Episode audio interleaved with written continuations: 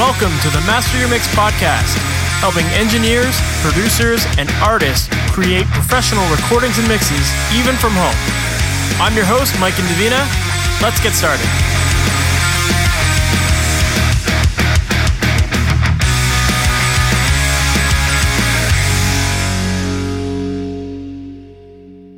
Welcome to the Master Mix podcast. My name is Mike Indovina, and thanks so much for hanging out with me today. Today, my guest is Mike Kalajian of Rogue Planet Mastering. And if you're not familiar with Mike's work, Mike is a mastering engineer who has worked with artists like The Devil Wears Prada, A Day to Remember, New Found Glory, Silverstein, and so many more. And in this conversation, we not only have a great conversation about mastering in general, but we also get into a really cool conversation about running an efficient mastering business and what steps go into making a mastering business run smoothly. And we're not just talking about the numbers and sense of it, we're talking about how to create systems that allow you to work more efficiently so that you can actually make better sounding masters in the end. When you've covered all the business systems, you can actually free up a lot of time and mental bandwidth so that you have more clarity and more focus as you actually work on the audio side of things. And Mike brings up a lot of really important things that you need to consider if you are trying to make a serious go at this. If you're trying to be a mixing or mastering engineer full time, a lot of the things that we talk about here are things that you will have to deal with at some point. So pay attention closely to the advice that Mike offers here because it's definitely going to help you become not only a better business owner, but also a better mastering engineer or mixing engineer as well. So, with all of that said, let's just jump right into the interview because I know that there's so much great stuff in here that you're definitely going to love. Mike Kalajian, thanks so much for being on the Master Mix podcast. How are you, man? I am doing well, man. Thank you so much for having me. It's a beautiful day here in New York, and I'm stoked to be chatting. Perfect, man. For people who might not know about you and your background and all the cool stuff that you're working on, can you give us that story about how you got into music and all the cool stuff you're working on? Yeah, sure. Uh, geez, I guess if I start at the top, you, you want to hear the the origin story? How Let's I got go for into, it. Yeah, I always love hearing that origin story. It's good to know. Yeah, of course. I so I um, when I was my, my father was a musician, um, kind of casually. Uh, but he was a uh, technician as his job. He fixed uh, music, uh, guitar amps, stereo equipment in the, uh, I guess this the late '60s, '70s, '80s, and even the '90s. That was you know good business, fixing everything from Marshall amps to VCRs to stereos to televisions um, and everything in between. Uh, so he so I had the music influence and I had this kind of tech influence. And when I was maybe five, we moved into a duplex that was owned by my uncle, and my uncle was. Uh, also a, a, serious hobbyist musician. And i say serious hobbyist he's an excellent musician. He had a, a, recording studio in his house. It was not his day job. He had a normal day job. Uh, but he was very much into it. Um, and it was probably even better that he he was a serious enthusiast because his day job afforded him all this really cool stuff. He had mixing boards and samplers, and you know this was the the '80s, um, so whatever was kind of cool back then. Uh, so I was always around that stuff, you know, and kind of saw it and wasn't really allowed to touch it necessarily, but kind of like um, always there was, I think from an early age, the mystique of gear was burned into my head by like all this cool shit in my uncle's side of the house that I, I couldn't play with and, and seeing them play guitar. Um, so, so when I was, I don't know, maybe nine or 10, I got into playing guitar and drums and writing my own songs. And I would kind of use hand me down equipment from my uncle and my father to record these songs and, and uh, kind of started along the path of engineering that way. But there was also uh, a side of just experimenting with kind of electronics um, because my dad was this tech and he fixed stuff for a living as a result, he wound up with a lot of broken stuff and junk. So he would bring home speaker cabinets and speakers and amps and and I would wire up different speakers together and you know like 10 broken speakers and wire them all together and subwoofers and play around with stuff and and you know like an old I, I remember when DAT recorders and mini disc recorders came out and then they kind of fell by the wayside he would have those so I would have you know my cassette four track and a DAT recorder and bouncing stuff back and forth and using headphones wired reverse as microphones. You know, like just getting really scrappy, but kind of with cool stuff. Um, and it and so I kind of just grew up around that whole world, you know, the world that I still kind of live in um, now. Uh, but but then um, let's see, uh, grunge and, and punk. I discovered those two things and decided I wanted to be a rock star. So wrote songs, played in bands. Um, actually started. My best friend and I started recording bands when we were in high school uh, for twenty dollars a song. We had this little um, Yamaha mini disc eight track recorder that we got. And uh, I actually posted this on my Instagram story not too long ago. I was talking about it because we had this eight track. I mean, we had some crappier things before that, like way crappier, like um, just little tape decks, my first Sony type of shit. But it was a big leap that we rec- saved up money from recording like local bands, um, local punk bands for twenty dollars a song to buy this mini disc recorder and we loved that. That was so cool. And then I'll never forget we he had gotten a job at a music store. We were like seniors in high school at this point, and Pro Tools Five came out with the Digi 001, and uh, I was on vacation when we had ordered a Mac G3.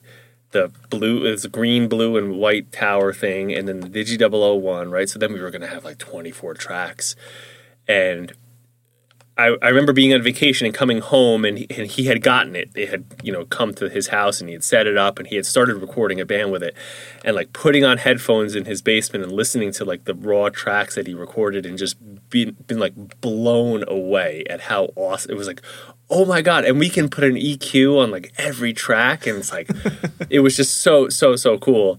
Um, so anyway kind of from there just went the the normal path of of of playing music touring played in a band did that whole thing recorded my own band stuff made friends with bands we were playing shows with recorded their stuff. I mean i think that that's kind of a, a, a similar story to a lot of people. Um, and and then you know got pretty serious about it after I was I got, I got sick of doing the whole playing in a band thing, you know, and really try. Like I realized I wasn't going to be a rock star, uh, so I set up a studio and and did a lot of producing and and and songwriting and got pretty heavy into like you know doing session work, playing drums for bands and stuff like that, which I still do a little bit.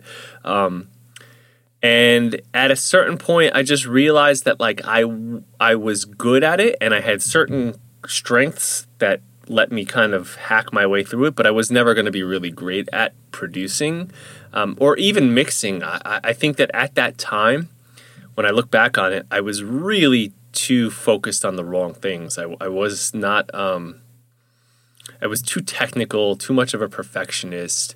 I wasn't thinking about the song as much. You know what I mean? Like I should have just like smoked a joint and kind of sat back and you know what I mean? Like vibe. I didn't have enough vibe uh, in my in my early 30s and late 20s, and I was just editing and tweaking and sucking the life out of things. And and and for whatever reason, I was so focused on the sound and the tone that I wasn't as focused on the art. Um, as I could have been, you know, to be really great at it. Like I hit a hit a wall.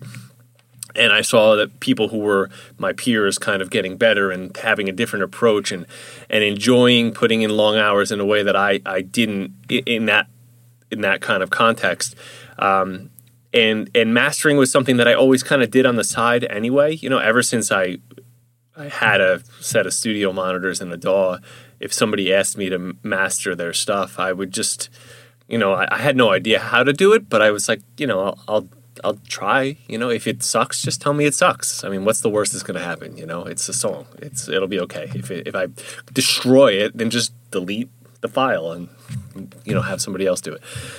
Um, so to me, it was always just a question of like, hey, I don't know how to do this, but if I listen to these other songs that sound good and I try to make the one that they gave me sound as much like this other one as possible, you know, or like hold up, stand up to that it's got to be a step in the right direction. And it turns out I was kind of okay at it. Um, so eventually, that kind of just became a bigger and bigger and bigger part of my uh, time and, and income and work as an engineer.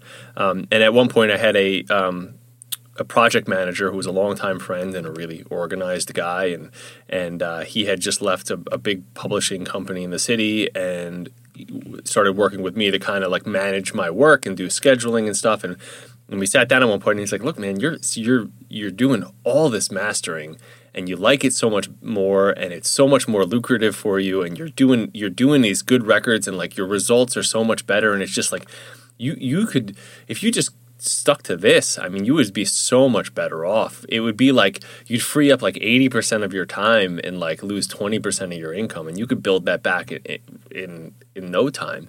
Um, so so I did. Uh, I had a little bit of help from a, a, another good friend who owns a microphone company, and kind of give me gave me some like consistent side work doing quality control for his microphones. So I like I did that for a very short period of time. But having that because I had kids and uh, or a child at the time, and and you know had support a family, so having that kind of on the side made me feel a little bit more comfortable taking the leap. But I, I sold you know, like I was saying when we first hopped on the call, I had so many microphones and preamps and guitars and, and instruments and cabinets and and for the most part, just kind of just within the course of a month, sold it all and rebuilt my room to be a mastering room and just said, hey, that that's what I'm going to do now, um, and and just took the leap.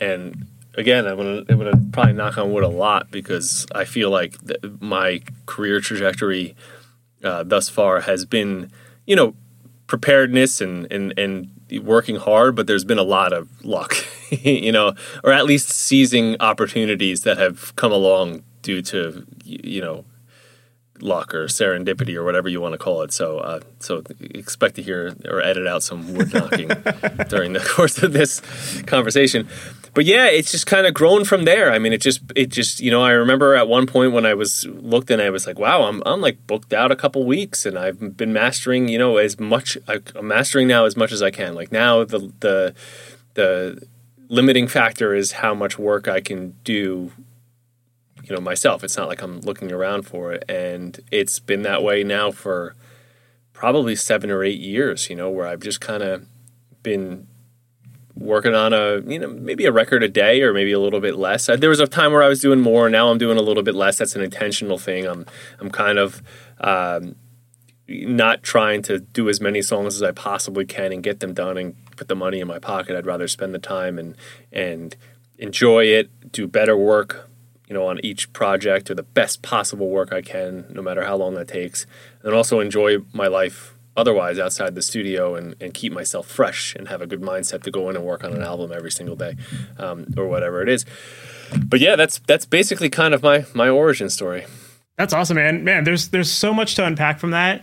And i think you touched on a really interesting topic that um, we haven't really dove into too much in the podcast which is the idea of um, you were talking about how with when you made that switch into mastering it allowed you to make more money almost in less time because you were just fast at it and just the nature of mastering, right? And so I think that's a really interesting observation that a lot of people don't take the time to really like crunch those numbers to actually see like the value of your time because because when it comes to like I think so many people get into audio thinking like I'm going to be well, either they're going to try to be the rock star at first, like you mentioned, or you know, or they're going to get into the engineering side of things, and they tend to focus on the mixing side of it because that's kind of like the the sexy piece that we always talk about or whatever, right? But but the thing is with that is that it it is kind of like that might be a high dollar um, low volume kind of situation where you're working with a longer working with one artist for over a longer period of time and maybe making a little bit more money per project but but that does take more time, and so then you get into that time versus dollar equation to see like how much you're actually making on those projects, right? And and I think yeah, yeah. when you make when you actually crunch those numbers and you get into like the mastering side of things, yeah, you can master a lot of songs in less time and make more money that way. So it's sure, sure, and and and I think I mean I didn't necessarily look at it from like the bottom line, like how am I going to make the money thing, but it was more of like this is the work you're getting and doing well at. You know what I mean? And and look how look how you're just kind of thriving in this kind of corner of your business and not so much in the other and and it, and it wasn't i mean it, look if i had enjoyed engineering and producing more and i just loved it I would have I would have done that instead of mastering. It wasn't like you know, hey, I'm not paying my bills. I gotta I gotta I gotta pay my bills. I'm not really super concerned about that. But I think that the the thing is is like you know I mentioned earlier that I was playing guitar and then later got into playing drums. It was the same kind of thing where like I started playing guitar and I was okay at it, but then all my friends who were playing guitar at the same time got way better than, than me. And I was like, well, wait, hold on, I'm much better at drums. Like this just seems to feel like a better fit. And and and now I'm like one of the good drummers, where I was like one of the crappy guitar players. It's like it's like oh, with engineering, like I just I think also my approach was wrong, like I said, and, and I think that that also caused me to spend a lot more time on a song or a project than I should have. You know, I was like a little bit too nitpicky and and but but then when I got into mastering, it was like, oh, I, I feel like this is like it just it just it's free and easy. I mean, it just made sense and I was getting the work done on time because I loved it and I felt confident in it and and it wasn't like I was looking around and seeing people who were doing work that I couldn't even imagine how to do it. You know, with engineering, it's like I, I and, and mix. I would listen to mixes. It's like I could never do this. This is just so good. I mean, what the hell? Like I, there aren't enough years left in my life for me to get this good at mixing. But with mastering, it was like. Oh, I think I could. I think I could do that. You know, so so that was kind of a clear sign for me too. It was like this just seems to make sense. Um, and then the further I got away from mixing, um, the the I think the better I got at mastering. And I think, of course, part of it is just repetition and doing it over and over again. But I think the other part is my mindset began to shift away from a mixer's mindset. Um, which I think is, is is another part of the the hidden value of a mastering engineer is that like you you don't think like a mixer because I and this coming from someone who was a mixer and thought like it and like thought about the snare drum sound and and sometimes thinking about stuff that's specific is to the detriment at the end of the project. You have to be able to kind of straddle that that um, line mentally between the engineer and then the listener who doesn't even half the time know what a snare drum is maybe you know? Yeah it's just, absolutely. it's just a song that sounds good or, or not you know? So so you have to kind of be able to zoom in and out and and the further i got away from from making those edits and and and tweaking tracks and setting levels the more i started to just listen to music uh, as a whole and and and only zoom in when it needed it, and uh, I think that that's made me a better engineer. And I think that that mindset is one of the strongest uh, tools uh, that a mastering engineer can bring to a project for sure. Absolutely, man. Yeah, and it's interesting because you did say that you know while while you were doing the mixing side of things, you were so in the weeds and like focusing on all those nitty gritty details, and to some degree, that's kind of what you have to do as a mixing engineer. But but but kind of to what you were saying, it's like the re- the good mixing engineers are the ones that are thinking more big picture and and being able to have that separation of like being I guess like the micro versus macro view, right?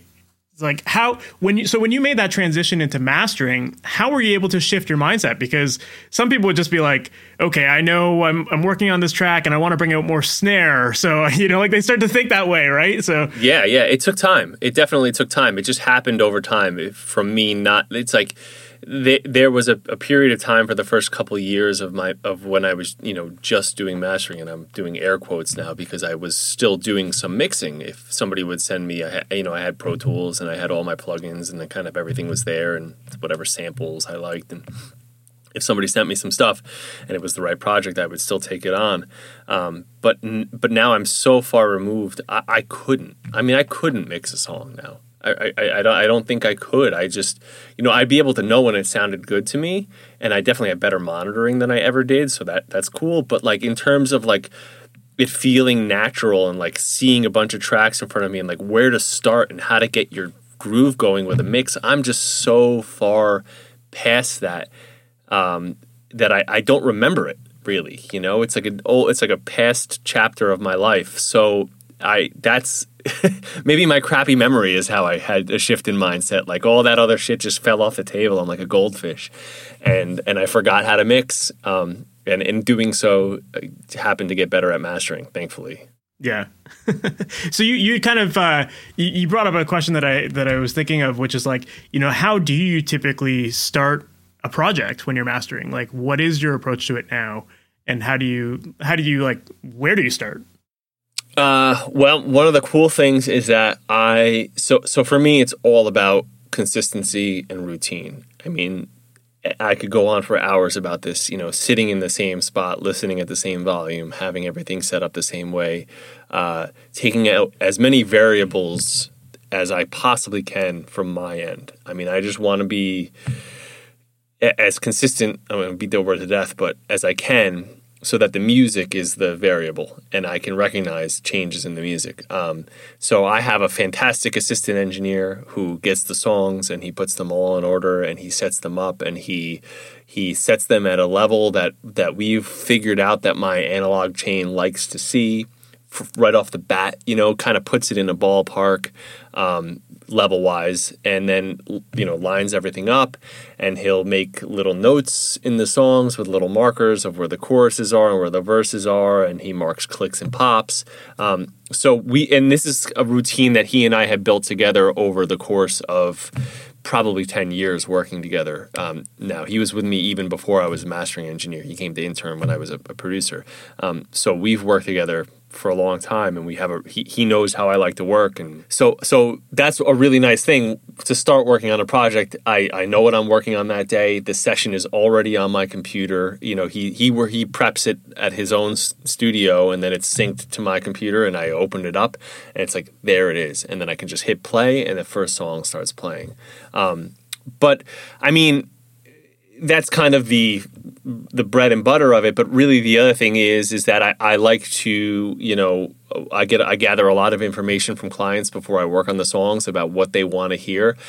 Sometimes, other times they don't really even have that information. You know, they're just like, okay, we we've reached the logical end of our process, and like, what's next? You know, help us make it sound good. And I'm just as happy taking something with no directional information and just do you know hey this is what i think would work. Um, as i am getting really really specific notes which i always consider listening to references kind of um, unpacking overly descriptive terms about how things should sound you know the type of thing that may mean something to one person and something completely different to somebody else. Um, that's that's kind of all all part of the job. Um, but i think that the the, the biggest tool that I have is that consistency, the repetition, and having worked on so many projects that usually when I hear something, I have a pretty clear idea right off the bat of where I think it should go and where the client is probably going to want it to go and what listeners are going to enjoy. Certainly that's the, the biggest thing that I that I have here is is uh, I know when it's going to sound good kind of you know ubiquitously across all systems.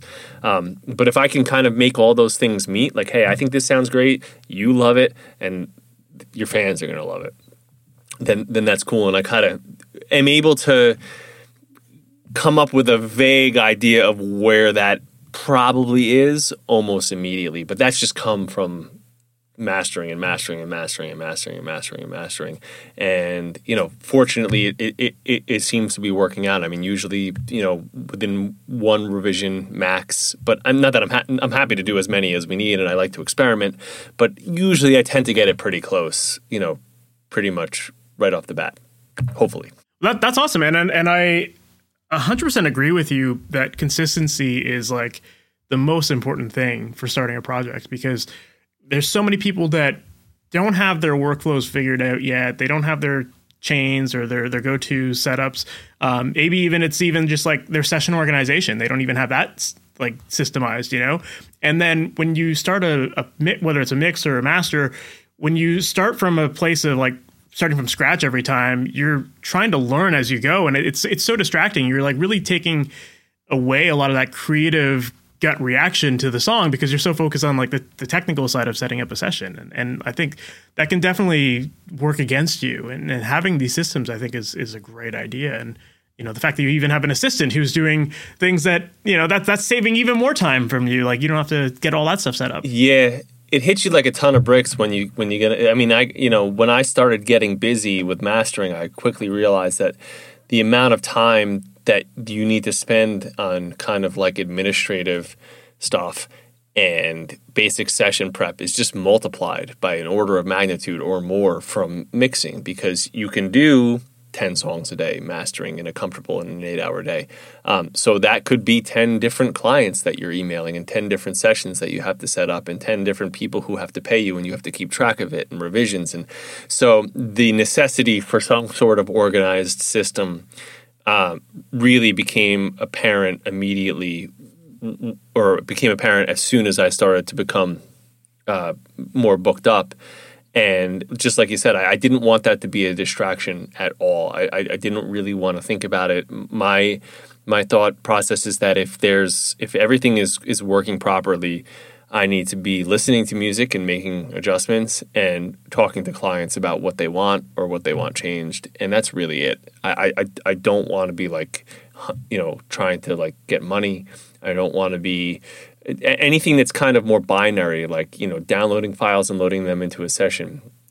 That's it takes time, and and there's no reason why someone who works with me can't do that exactly right. You know, or putting things in order and setting things up um, to a way that, like you said, I can immediately have that gut reaction. Because the other thing that I think is so big about uh, uh, with mastering is like fighting off like auditory uh, habituation, you know, and just like listening in a room that's weird, and then you get so used to it, and then everything that's not weird sounds weird to you, or making an EQ move and then just getting so focused on it that you've changed something else, but then it starts to sound normal. You know, we I've said to other people, it's like if you put a high shelf on your mix and turn it up like a quarter of a dB every ten minutes you you won't notice it. It'll be like 6 dB in whatever you know an hour, and then uh, or two hours, and and then you turn it off, and it sounds so dull, right? I mean, it's crazy how your ear can like adjust to these changes, and you just establish a new normal immediately.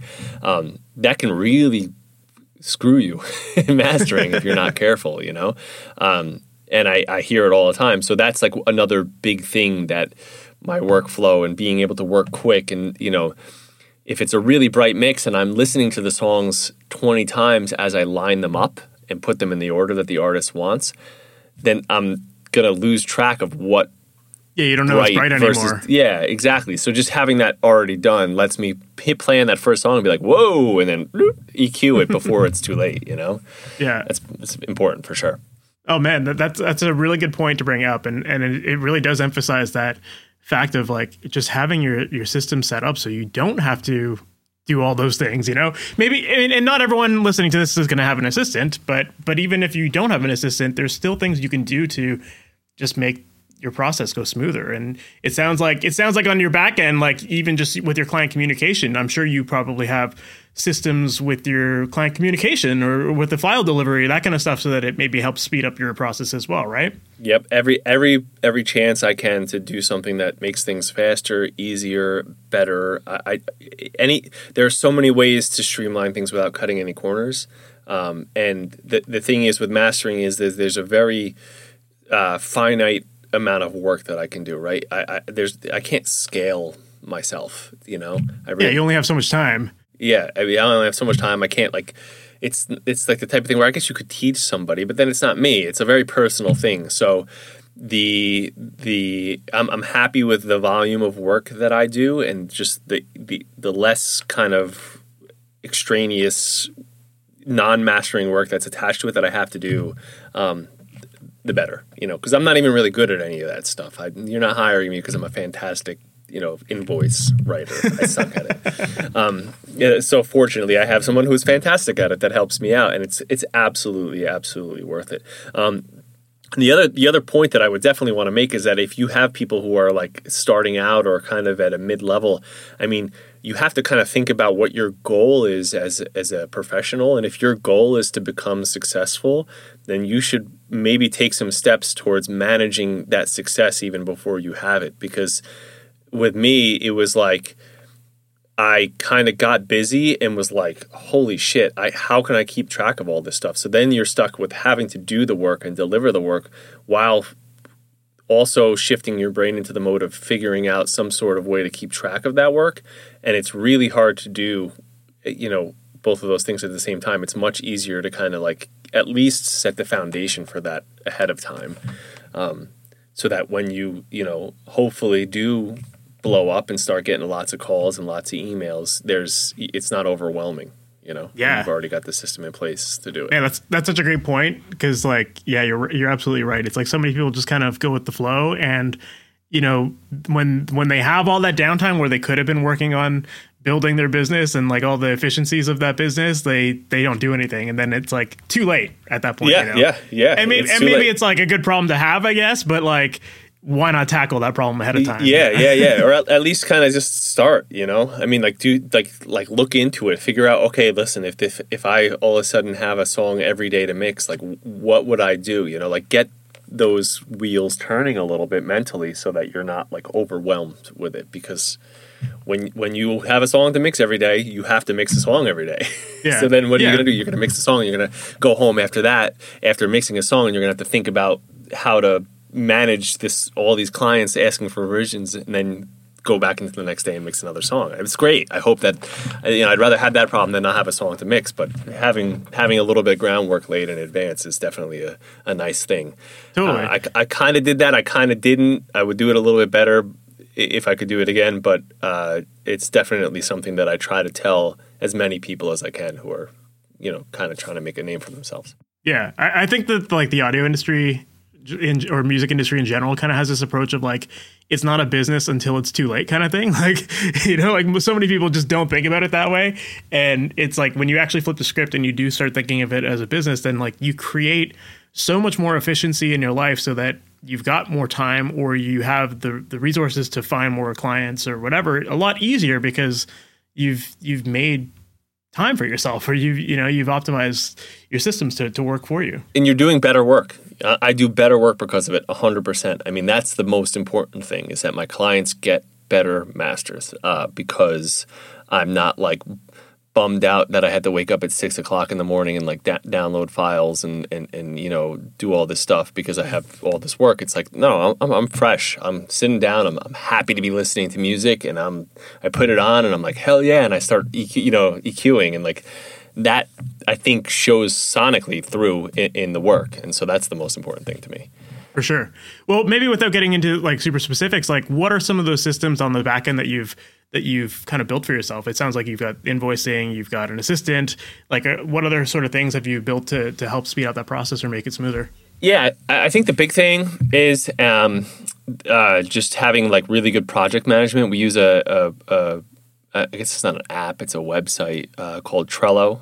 That's just like it's a pretty common, you know, project management. But but what we did, and it's it's it's funny because I'm about to go into a um, a month off. Actually, two days from now is my birthday, and then I'm taking an entire month off. And and I'm not really taking a month off. I'm just not mastering any projects within that month. And and one of the reasons why I'm taking this time is because this system that I'm about to describe to you has been in place for more than five years, kind of as it stands right now. And it's pretty good, but there are little things that could be better. And just like I was saying, hey, once you get busy, it's kind of too late. Like, I have this list of things that, like, okay, when something c- comes up, you know, a, a bug comes up, or hey, we don't have a workflow for this sort of scenario. And unfortunately, you know, we missed an email because we would we didn't predict that somebody would want this. And for the first time in five years somebody asked for this you know who knows? Uh, i have this list of stuff that i want to fix. The, o- the only way it's going to get done is if i say okay i, I need to just kind of get myself into this other mindset sit down and, and work on these um, you know work on this back end stuff. But basically right now it's it's Trello and it's uh, I, we use a really good email service called Front, which is kind of like a team based email service, and I like that when you set up a project with me and my team. Uh, we all share an email address. You know, mail at rogueplanetmastering.com goes to an inbox that the three of us check. My uh, I have a, a basically like a project manager who does scheduling and billing, um, and then I have an assistant engineer who you know sets up sessions for me and, and you know loads new files in and, and has you know basically more of a technical knowledge if, if something is clipped or limited or for whatever reason doesn't seem like it's right he's kind of more aware of that and can communicate with clients and then myself and we can all you know, when we set up a project in our system, there's an email thread for that project and it has all the information attached to it. We can have an internal conversation about the project if there's any notes we need to share, or if I want to pass something technical along to Sam, my billing manager, um, I can do that kind of internally, and then she can, you know, use that information to relay it to the client um, or the artist. And uh, it's like I don't know. It's just it, it, it's really efficient, and then that we use something called Zapier, which I'm not, I'm not sure if you're familiar with Zapier, but Zapier kind of links everything together. So our billing software, our email, Dropbox, Trello, they're all kind of linked together one way or another with Zapier, and it, it just it's really just about efficiency. I mean, if if somebody emails me about a revision on a song, I can within my email client leave a note on the Trello card and have that Trello card move into a bin for revisions, you know, and just doing something like that where, hey, we, we just want the low end up a little bit and I can say revision, put low end up and like, boom, it puts that into my schedule, you know what I mean? And I don't have to think about having this list and, and, and, and fatigue my brain remembering this stuff. It's just it's right there and I can go into it fresh and say, okay, here I am. I'm gonna make this adjustment and and send it back. And on that Trello card, everything is linked. I can go to the email thread about the project. I can see the invoice. I can see any notes. I can see uh, any communications that I've had. I can send a new email to them and ask them a question. Um, so everything is kind of like linked together in a way that that makes sense for what you want to do, where you are, and and allows you to kind of just act on things. And I'm I'm very big on like the hot potato. Like if you have something and you can do it right now, just do it. Let's let's make them happy and let's you know the people like immediacy with their projects. I want to get this done fast and right. Um, so it's been it's been it's been cool. It's, it may get tweaked a little bit, but I, I think it's been pretty good so far. I love it, man. I love all of this, like this stuff. Like, I'm sure some people are like, "Man, I wish this was like more of an audio based podcast." But like, honestly, like, I love this kind of this kind of conversation because it's so it it is like if you want to be a serious professional, you do have to at some point consider these things, and you know, it it to your to your earlier point, it, it makes you a better engineer like yeah. there is an audio benefit to this, even though Huge. all the stuff that we're talking about here isn't necessarily like technical audio work. It, it it actually does make you such a better engineer because you have that clarity in your mind. You have that that that you're you're you're energized. You have energy. Like you're not you're not worn out from all this stuff and burning like burning like massive hours. You know. Yep, I don't forget to deliver parts. I don't miss revision requests. You know, I I make sure that everything that people expect to be done gets done. Uh, it's it's that's big is remembering you know remembering all this. So it's it it it makes it much easier for me to be confident that that all the work that needs to be done is getting done and getting delivered to clients right and on time and reliably. Um, you know, I'm at the end of a project that they've spent a lot of time on and put a lot of effort in, and I, I do not ever want to drop the ball on anyone ever. So it's important to me, and I think that when it's working right, it just it's out of the way. You just don't even think about it. You know what I mean? It's you just interact with it as you need, and it just kind of fits into the work, and it's like there. You just kind of set it and and forget it.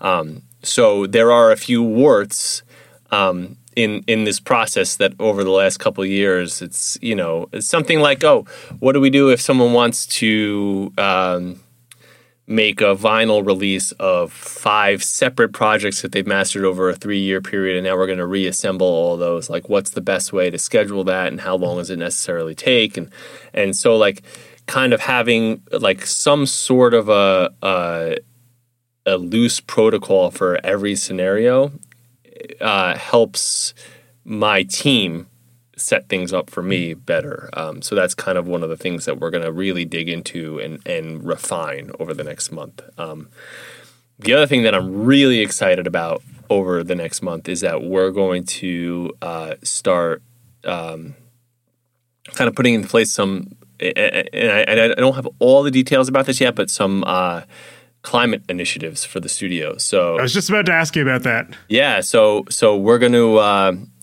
the first thing is, I think, starting on the first day of fall, we're going to plant a tree for every single song that gets mastered. Uh, I think I read somewhere that they, I think it was like I don't even know, it was in the trillions, the amount of trees that need to be planted by the year 2030 to offset climate change. It's a lot of trees and so we're not going to plant that many. But uh, the, you know, any little thing that we can do, it's a it's a relatively inexpensive um, thing to kind of help and. Uh, so that that's that's important. And then you know the the studio here. I've I've recently built a new studio, which I'm going to also take the next month to finalize. Is uh, completely solar powered. So uh, the solar panels on the roof generate four times as much uh, electricity as the studio itself draws. Um, and I just kind of want to bring a little bit of attention to that because I think that the audio industry on a whole uh, is full of uh, is is largely full of people who are probably receptive to that sort of thing. Um, maybe they don't get it outside as much as they, they could, but but uh, that's another thing that maybe I hope to kind of show people. I was I was, you know, the, had the classic studio tan for all of my 20s and then for most of my 30s. And then I, I, I, I realized how amazing it is to spend time outside and kind of offset that studio time with being active and, and you know enjoying nature uh, so that's important to me and i would like to share that with others but also that that you know there are uh, recording studios use energy and and there are little tiny things that we can do in our relatively small industry uh, to do our part that really don't cost us anything in terms of money or time or effort. And if we can then we should you know? I love that man. I, that's such a a great topic because I, I feel like yeah the i mean so many people don't think about this kind of stuff and the, the impact that we can have with our with our art with our businesses all this kind of stuff right and you know i think the fact that you have implemented this portion uh, like this this side of things into your business is just such a cool initiative and i think that I mean that that you'll probably end up attracting other artists that like agree with that that kind of thing too, you know, and who like relate to it and want to contribute to it as well. Like I mean that that might be a, a, a cool byproduct of it, but um, more importantly, obviously you're you're helping the uh, helping the environment and doing some positive things you know, and not just not just making money for yourself and that kind of thing, right? Yeah, I mean, and I'm not an expert with with environmentalism, and I'm not a scientist by any means, and and I don't want to pretend to to have all the figures and numbers that I, I don't. Um, but if I can kind of just help people think about it, you know, or start the conversation amongst the clients, the artists that I work with, and other peers within the industry, I mean, it certainly can't hurt. Um, and just kind of like bring some sort of awareness to that. So that's something that's kind of like still in the works um, that I kind of plan to really dig into over the course of the next month. Um, but we, we, we have some basic ideas in place, and I think it's it's kind of a cool direction that I that I want to go. Um, like I said, I've I've I'm a big cyclist. I love hiking. I love being outdoors. We live right on the the uh, edge of a gigantic nature preserve and uh, a state park. And, you know, my daughters and my wife and I enjoy that like on a daily basis. Um, so, you know, the idea that I can, without almost without lifting a finger, kind of do some things that can help preserve that for future generations uh, is seems like a no brainer to me. Absolutely, man. I love that. I, it's such a cool thing to to implement, and I've definitely been thinking about it myself. Like, how do I do more with uh, you know with with the resources I have. And you know one of one of my one of my big mentors, he always says to me like, the more money you make, the more impact you can make. And so like that's his motivation for like working harder with his business and all that stuff. Yeah, and I, sure. I, think it's so true, right? It's like we sometimes just get so caught up in like making money, making money, and, and not really thinking about like what can we do with that? How can we actually help people? And you know that that goes far beyond just our own selfish reasons for doing it, right? And it makes you work harder because you want yeah. to. Yeah, yeah, of course, man. Yeah. Awesome, man. I love that. Um, you did mention that you just built a new studio, and obviously the, the solar panel part of it is part of it. But um, yeah, I'm, I'm, curious to know, like, how was that process for you of building that new studio space? It was uh, hard. I've it was it was a lot of work. I um, I've built a few, and my brother-in-law is a fantastic builder who has patiently. Uh, stood with me through the completion of probably five studios now. Um, but this is the first one that I think is actually done right. Yeah, it, we, I guess we it's in my house. We closed on this house in February and immediately started working on the studio. Um, and I want to say I got we got it done. It's it's not big. I mean, it's I don't know the exact dimensions of the of the room, um, but it's it took about I don't know two and a half months of him and a team here working every single day to get it done, and me and and I did most of the finishing work myself. Um, you know, running the track and the fabric and the lights and the and all that stuff, and. Uh, I mean, it, it sounds fantastic. Uh, I took some advice from some acousticians I know, and, and kind of used what I've put together over you know the last however many years, and tried to make this kind of like the forever room. And it uh, it seems like it's it's there. It's almost there. That's awesome. That's awesome. When it comes to building a studio that's specifically for mastering, versus making a maybe a bigger mix room or production size room. What are some of the bigger considerations that people should think about if they're if they're going that route? For me, it was about getting the size of the room right, all the dimensions. Uh, you know, um, the the ceiling height, and uh, and then the other, you know, the obviously the square footage of the room. But oh, it wasn't. I, I wasn't really super concerned about isolation. Uh, I live in a fairly quiet space here. I also don't listen loud, so I'm not really worried about like the the. There's no instruments being played. I mean, I monitor at you know whatever whatever it is. I, f- I forget the the dB. It's in the 70s, but it's you know not super loud. So it's like I'm not going to piss anybody off. My kids and my wife can sleep if I'm working on a project. So I'm not like going for isolation necessarily. Um, and I'm kind of using the fact that I don't need to go so hard on isolation to benefit the overall acoustics of the room. Really to get the low end right, um, to get the speaker positioning perfect. Um, the, the speakers here are soffit mounted, so they're in the walls, which really helps the low end a lot. And and um, my consideration was to have a space that sounds really great, is precise, um, and just comfortable to sit in. You know. Oh, whenever. Um, I don't really do attended sessions anymore. It's not. I don't. It's not that I don't do them. I just they, they just tend not to happen too much. People really don't come to mastering sessions. Um, so it's not like I have to host here, but I still have the nice comfy couch and and it's just a space where I come in every day and I sit down and I'm excited to excited to work. You know, but it also sounds really, really awesome. The, the, the amount of treatment that we put into this room is kind of like I would say probably four to five times as much as I've ever done in any other room before. I mean, the amount of rock wool, my neighbors must have just thought I was like filling a swimming pool with rock wool. but uh, it sounds great. That's awesome. Yeah, I love that, man. Like, I, you know, as we were talking about before we started recording, like, I just moved into a new place, and uh, yeah, I'm already thinking, like, what can I do to this place to make it better? And you know, there's so much, so much you can do, right? Uh, but it, it's crazy. I I am a fan of tight rooms, so I don't really mind it. I know a lot of people kind of go nuts if they're in a tight, really really tight room, but I think that the back wall on this room has maybe three and a half feet of uh, trapping. You know, oh, wow. like you could. Yeah, oh yeah, it's it's and the front wall is probably five feet. So there's the front to back is massive.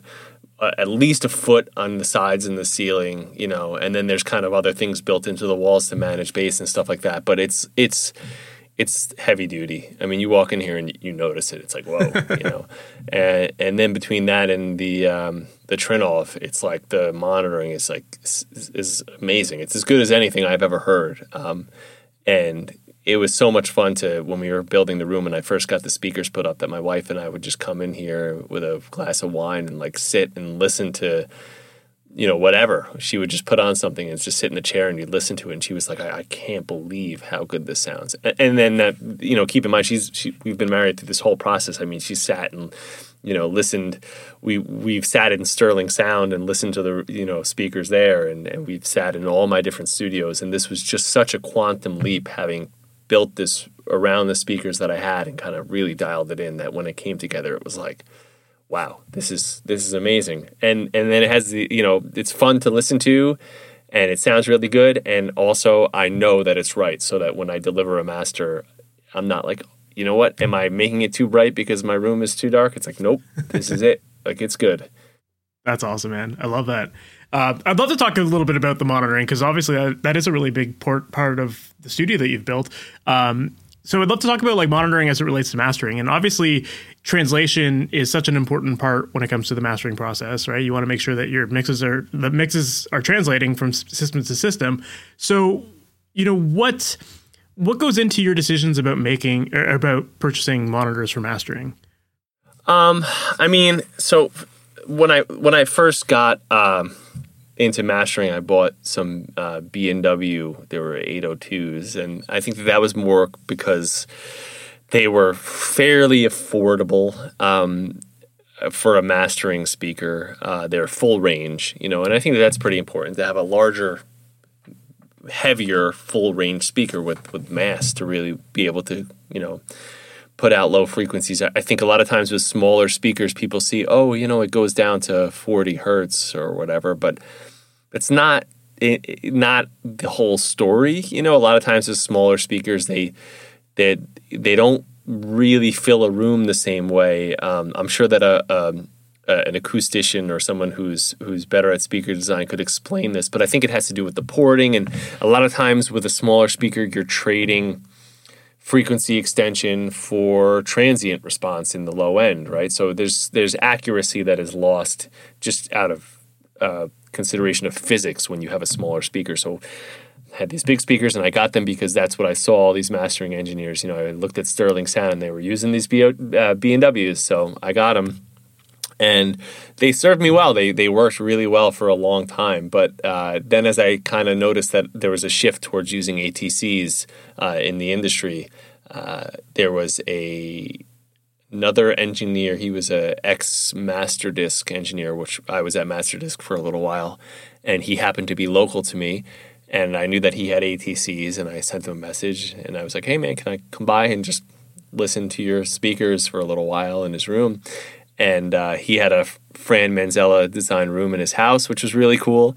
Um, and I went by and brought, you know, like a thumb drive or whatever of some of my favorite stuff and, and put it put it up and to me, it was like that became the obvious choice because everything sounded familiar. You know, it wasn't like it was a complete jump into another dimension, but also I was hearing differences between my references from one song to another. You know, my favorite, you know, go to songs that I wasn't hearing at my studio. I, I remember going home that night and like listening to like, you know, toggling between a Radiohead track and something else and like, wow, I, I can't hear this change of tone that was so apparent in the other speakers. You know, it almost felt like a, a microscope. So that made me kind of make up my mind that when I built the new room, I was going to put put ATCs in, um, which I did. So I have ATC 100s, and I think they're 15 inch dual sealed subs. And another kind of cool thing is I had a buddy of mine who is a fellow cyclist and blacksmith build me these um, custom fabricated steel speaker stands that are part of the soffit mount. They're filled with sand. They have these heavy duty spiked adjustable legs. Um, and that was kind of a cool thing to have like a local friend, you know, who's really great at his own craft, put that together for me. Um, so between that whole setup and then getting the Trinnov, which was another thing, is that when I got the Trinnov, I, I ordered it and I told the guy I ordered it from, like, hey man, there's like a better than 50% chance that I'm going to send this back to you. I'm just not into room correction. I just, for whatever reason, had never had good success with it, um, or speaker correction, or you know any of that stuff. And I got it, and like I hooked it up, and I turned it on, and I listened for like an hour, and I was like, oh, got to keep it, you know. And then I like I called a couple friends and I was like, you got to come over and listen to this. And one of my good friends is a local engineer who has the a similar ATCs one size down. And I was like, I was like, oh, Brendan, you got to come over and listen. And he listened. He's like, oh now I gotta get it. and he bought it too, you know. For people who might not be familiar with the Trinnov, like it, it's just like a room calibration tool. Yeah, or? yeah. It's it's it's essentially it's its own computer. I mean, it's like a rack mount computer that ha- runs proprietary software for room correction. Um, I mean, I know it does level alignment, phase alignment, frequency adjustment, and you can really dig in deep to exactly what it does and how it works. Um, which I found that you know, I'm not the type of person that likes to be tweaky for no good reason. Um, but I found that over using it for a year, uh, I was able to really dive in and and stop it from making some changes that I didn't think were for the good, and then allow it to make other changes that I think were. And and one of the cool things about the Trinnov is they have this really special microphone. It's like a multi-capsule microphone um, that you put in your listening position, and then it kind of does the whole thing for you. Um, so yeah, I mean, my monitoring system is fed into the Trinnov digitally and then that handles the two speakers and the two subs. So aside from doing room correction, speaker correction, uh, uh, wherever those two meet, um, it also handles the subwoofer integration perfectly, uh, which is another thing that. I, I don't even know how to do it without that. You know, getting a subwoofer in phase, I and that just seems like one of the hardest things to do. So yeah, so how does the Trinnov differ from something like a, a Sonarworks or something like that? Because I'm sure a lot of people listening to this are pretty familiar with that kind of stuff. But this it sounds like it's more intense on a technical level, I, I really couldn't tell you, I, but I'm certain that it does because I've tried SonarWorks before, and and in my particular instance, it, I didn't have really good luck with it. I, I could hear, and I don't I don't want to I don't want to bash it. I'm yeah, sure they make a fantastic project product. I know that I have clients who use it with really good success, um, but for what I was doing, it just wasn't right. I could hear the EQ working sometimes. Um, I could hear like pre ringing or I, I, don't know whatever it was. It was just like this just didn't seem right to me when I when I turned it on. Um, but then and then that's why I was actually hesitant to you know when I when I got the Trinnov and I took it out, I was like I was wearing gloves because I didn't want to scratch it in case because I was expecting to return it. Uh, and that wasn't the case. Um, I, I think that they do. There is some overlap in what they intend to do. Uh, I, I can't speak to the process that they actually use to do those things, but I also believe, and I could be wrong, that the Trinnov goes a little bit further with uh, correcting phase and integrating subs. Um, I, am not really sure. I mean, they live in the same kind of category of product, but uh, I think that the, the Trinnov is certainly more advanced in terms of it's a proprietary hardware unit and a, a, a microphone. Um, but for me, I, I, I can't endorse it enough. I, I, I don't know if you're going to ask about a desert island piece of gear, but rather than rehash this whole thing, I'll just say now that it is it. it's like if it broke, I would just take a vacation until the new one came in because it just feels like that's. The, I mean, it's like it's like if you're if you're a color corrector for a movie and your monitor broke and all of a sudden it was like everything was green you know, and you had to color correct a movie, like you would just not do it until you got a new display. That's how I feel about the Trinnov. I think it just it complements everything and does that last little bit of just uh, you know, I don't know. Maybe it's a some of it is a placebo with a confidence boost, but I feel like I know when I'm in this room with that thing turned on that I'm hearing what's there. Awesome. Yeah, because one of the big challenges whenever you have a new studio space is getting used to it and learning how music should sound in that room. And like, did you have those ATCs for a while before you got the Trinnov? So I not for very long. I ordered them both at the same time, and I think the ATCs came in a little bit earlier. So uh, uh, or something like that. So I had them for maybe six months beforehand, and they were good, and I did fine work on them. But it, I feel like they really came alive when I got the Trinnov. And what's really interesting to your point about getting used to a new room is that when I moved into this studio from the space I had been in, I had the ATCs and the subs and the Trinnov in the other room. When I came here, it was like I, you know, reshot the room from scratch. I didn't use any of the same settings, but it was like immediately uh, totally familiar. I mean, it was like I hit the ground running. It sounded better. It sounded clearer. It was like the bass was better, but it wasn't foreign at all. It wasn't like I was getting used to the sound of this room or it was like I, I feel like I delivered a master that was fine on the first day working whereas in the past when I've moved to a new room I've been felt completely clueless for a while, you know. So that was another really big help too. It like smoothed out that transition into a new space. I, have only been in this space for six months now, but I feel like I've I've been in here for you know a year and a half because of that. Yeah, yeah. That's awesome. Yeah, because yeah, definitely like learning the room can can definitely have a big learning curve, and and I guess there's also something to be said too about whether it's SonarWorks or the Trinnov or whatever, just even trusting that as well, you know, like because because maybe you had six months of listening to your ATCs without it, and you probably got used to how that sounded in that room, and then now all of a sudden things are different. So it's like you know maybe shifting your perspective of how how much low end you need or how much top end you need, that kind of stuff, right? Yeah, yeah, yeah. And I, I think the proof is in the pudding. I mean, just you know, I, I, for sure at first there was a lot of like you know going out to the car and listening to stuff, listening to stuff on headphones, you know, and and and then one of the other nice things about the Trinnov is, and I think that I'm sure it's not exclusive to this product, is that you can kind of manually tweak it too a little bit, you know. So once you have your baseline of like this is flat, you can say, oh, you know, I I want a little bit more low end, you know. Just, I just like it. It's because you know, I want it to be fun to listen to as well, you know. I want to kind of strike that balance between like I don't want it to be so austere and flat and accurate that it's like, oh, now I get to make everything sound boring, and then that's how I know that it's good to send out. You know, I want it to sound fun. So lots of listening to my favorite records, lots of listening to records that I think just sound great, um, and then lots of checking my work in other places. But I think that it was a big enough thing that when it was all working and everything came together, just it, I feel super confident in it. So I'm not touching any of this stuff for a long time. Why bother, right? When it's it's kind of like going back to what you were saying earlier about systems and just like once you have that system, why you know like if it's working for you, keep it. You know. yep, keep it keep it consistent. I haven't touched the volume knob on this thing since the day I turned it on. Not not even dB. I love that.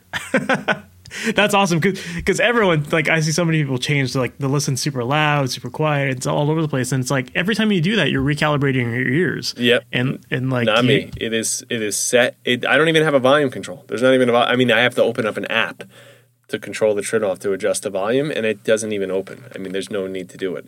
You know, I mean, I guess there's a dim, so if I wanted to dim it, I could do that. But I just, I don't really do that either. It's just, it is what it is. I listen at this level. I found it. It works for me. It's comfortable, and, and then I almost don't even really need metering either. You know, it's kind of like um, the the Bob Katz thing. When you have your monitors calibrated, you know what loud is because it's loud.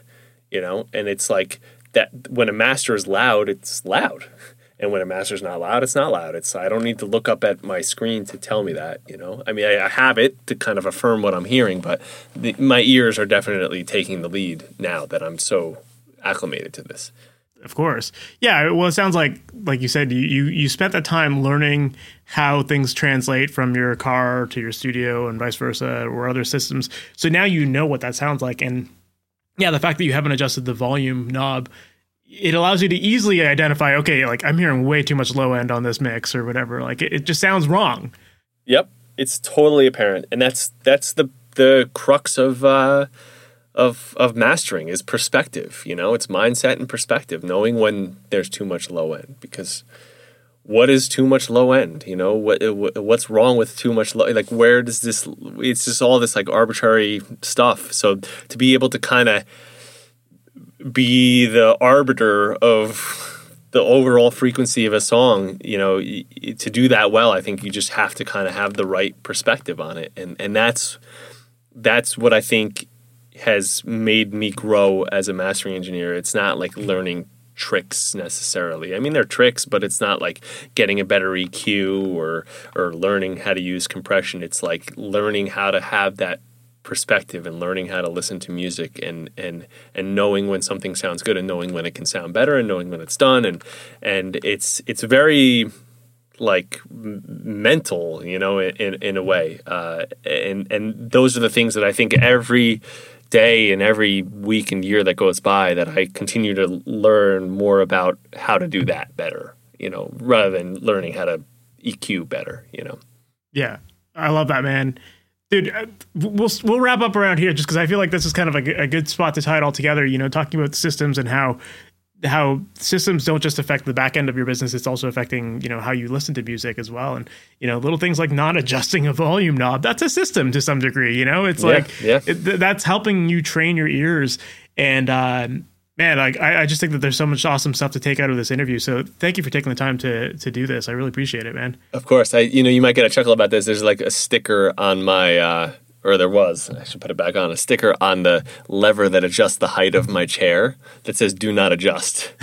so, like, if my kids come into the room and they're like, you know, because sometimes I'll my I have two young daughters and they like listening to you know, whatever, and I'll say, hey, we should listen to this. And uh, my one daughter loves Dua Lipa, and she wanted me to play. I played a song in the car on the way home from daycare one day, and I was like, oh, this is going to sound awesome in the studio. Let's go into the studio and listen to it. And I had the sticker there so they can't adjust the height of the chair. So uh, every day I come in and I sit at it's even at the same height. I mean, it's that crazy how I get into it, you know, because it could make a difference. You know, a degree or two off, you hear the high end a little bit differently, and when you when you listen to it in the same spot for a year and then you move down an inch, all of a sudden, I mean, you know, when we're talking about adjusting tenths of a dB, you know, that could easily be a half a dB or, or a dB of top end being at that different angle, you know? So I keep it as locked down as I can. I love it, man. It's like such a like a scientific approach to it, but you need like those you need things to be a certain way to to really trust it. And yeah, this way I can just like let loose and like vibe while I'm listening to the music and not have to worry worry about any of that stuff. All the science just kind of supports the art. Yeah, I love it. That's a good idea. Actually, now I'm like my wife is pregnant, so I've, now you've got my mind oh, thinking. Congratulations! Like, how do I how do I like prevent my kid from eventually fucking with all my gear? And oh yeah, yeah. Just be be be really careful. There, um, they it's really interesting. It's your first kid. Yeah. Oh man, when when when does she do? In January. Oh, that's awesome, man! Congratulations! You're gonna have so much fun. I have I have two, and they're they're fantastic. But yeah, don't don't let them near the speakers, especially. Yeah, I gotta have them high enough that they can't poke them. Yeah, I, was, I told my wife, I'm like, if they push in the cone of that ATC mid range, I was like, I can't afford to re- replace it. like we're just done. That's it. I'm gonna have to go get a job at wherever. You know, like I'm yeah. gonna be uh, be an accountant from now on. right on, man. Well, if people want to learn more about you, follow you online, or potentially even work with you, what's the best way for them to do that? Yeah, uh, well, let's see. I, I, try to keep my social media as consolidated as possible. Um, my Instagram, there is a Rogue Planet Mastering Instagram, but I don't use it that much. I think it may go by the wayside. Um, and I just kind of stick to my personal Instagram, which uh, is just my last name and then O F D O O M, Kalajian of Doom, um, which is kind of an inside joke. One of my friends made it up years ago, and I it, it, became my Instagram before I realized that Instagram was going to be a thing, and now it's too late. So it is what it is. Um, and then my website is rogueplanetmastering.com. Um, that has you know links to stuff I've worked on. It has ways to quote projects, get in touch with my team, get in touch with me. Um, I try to answer any DMs, any emails, uh, any Facebook messages. I try to use Facebook a little bit less um, for you know some obvious reasons. But uh, yeah, I try to be as, as accessible as humanly possible um, for anybody who has questions, and uh, you know particularly anybody who is interested in working with me. I want to be you know as open and accessible as I can, you know, to make their project as good as it can be. Awesome, man. Well, I'll definitely include links in the show notes so people have that as well. Very cool, man. Thank you. So that was my interview with Mike Kalajian, and I thought that was awesome. I love the advice that he gave about systemizing and how consistency is so important in the process. And that is definitely something that I recommend everyone listening to try to incorporate into your own process. You know, find the levels that you like to listen to your music at. You know, find the templates or the tools that you like to use and and basically systemize everything from the ground up so that you can get rid of a lot of those boring mechanical tasks. And when you do that, it allows you to just jump right in, have your initial gut reaction to your music, and just be focused and creative and not have to be distracted by all of these other things that really aren't aren't the fun stuff to be honest. So I love all the stuff that Mike shared here, and it was also really cool to talk about room calibration software and how he has incorporated that into his new setup and how it's allowed him to ma- master better sounding records because he trusts his speakers, he trusts his room a lot more. And that's definitely something that if you yourself are working out, out of an environment that isn't necessarily the greatest, room calibration software can definitely be super super helpful and as i believe i mentioned in the in the episode i just recently moved into a brand new space and i set up my speakers here for the first time a couple days ago and listening to music in here is totally different than my old studio. So definitely I've been incorporating some room calibration software just to get my ears back to the way things sort of sounded before, you know, and just actually have the imperfections of this room corrected and calibrated. Uh, and it has definitely drastically improved my listening experience here. So, you know, if you are working out of a less than ideal environment, definitely look into some of this room calibration software uh, because it, it can drastically help you out with your mixes and feeling like you can trust your monitors a lot more. So I hope that you enjoyed that episode and that you found it very informative and that you took a lot of great advice from it. I definitely know I did and definitely would recommend listen back to this and incorporate a lot of the same things that Mike was talking about earlier on. So with that said, if you did enjoy this episode, please make sure to subscribe to the podcast. That way, you're notified about all new episodes as they go live. Feel free to share this podcast as well if you know other engineers that would love to hear this as well. My goal with this podcast is to help out tons of home studio musicians so that more music can be put out in the world and so that there can be more positive impact from this music as well. You know, I know we kind of talked about that in the episode a little bit about positive impact and the things that you can do with your music and your arts. So, definitely, that's one reason behind me putting out this podcast. So, if you can spread the word, I would much appreciate that. And thank you, thank you, thank you for not only listening to this podcast, but for spreading the word as well. Lastly, if you haven't already done this yet, definitely make sure to visit masteryourmix.com. That is a website where I help out musicians with creating pro sounding mixes from their home studios. And while you're there, definitely make sure to check out my book. It's called The Mixing Mindset. And inside of that book, I break down the process of mixing step by step. And we talk about how to approach your mixes and how to think about your mixes clearly and know exactly what tools to use, when to boost, when to cut, what settings to use all over the place.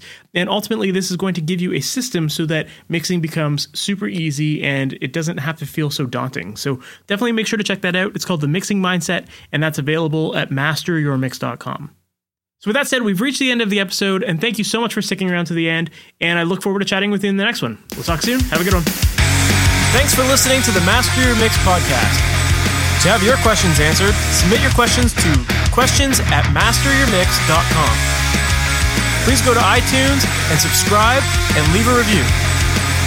And for more information on how you can improve your mixes, visit masteryourmix.com.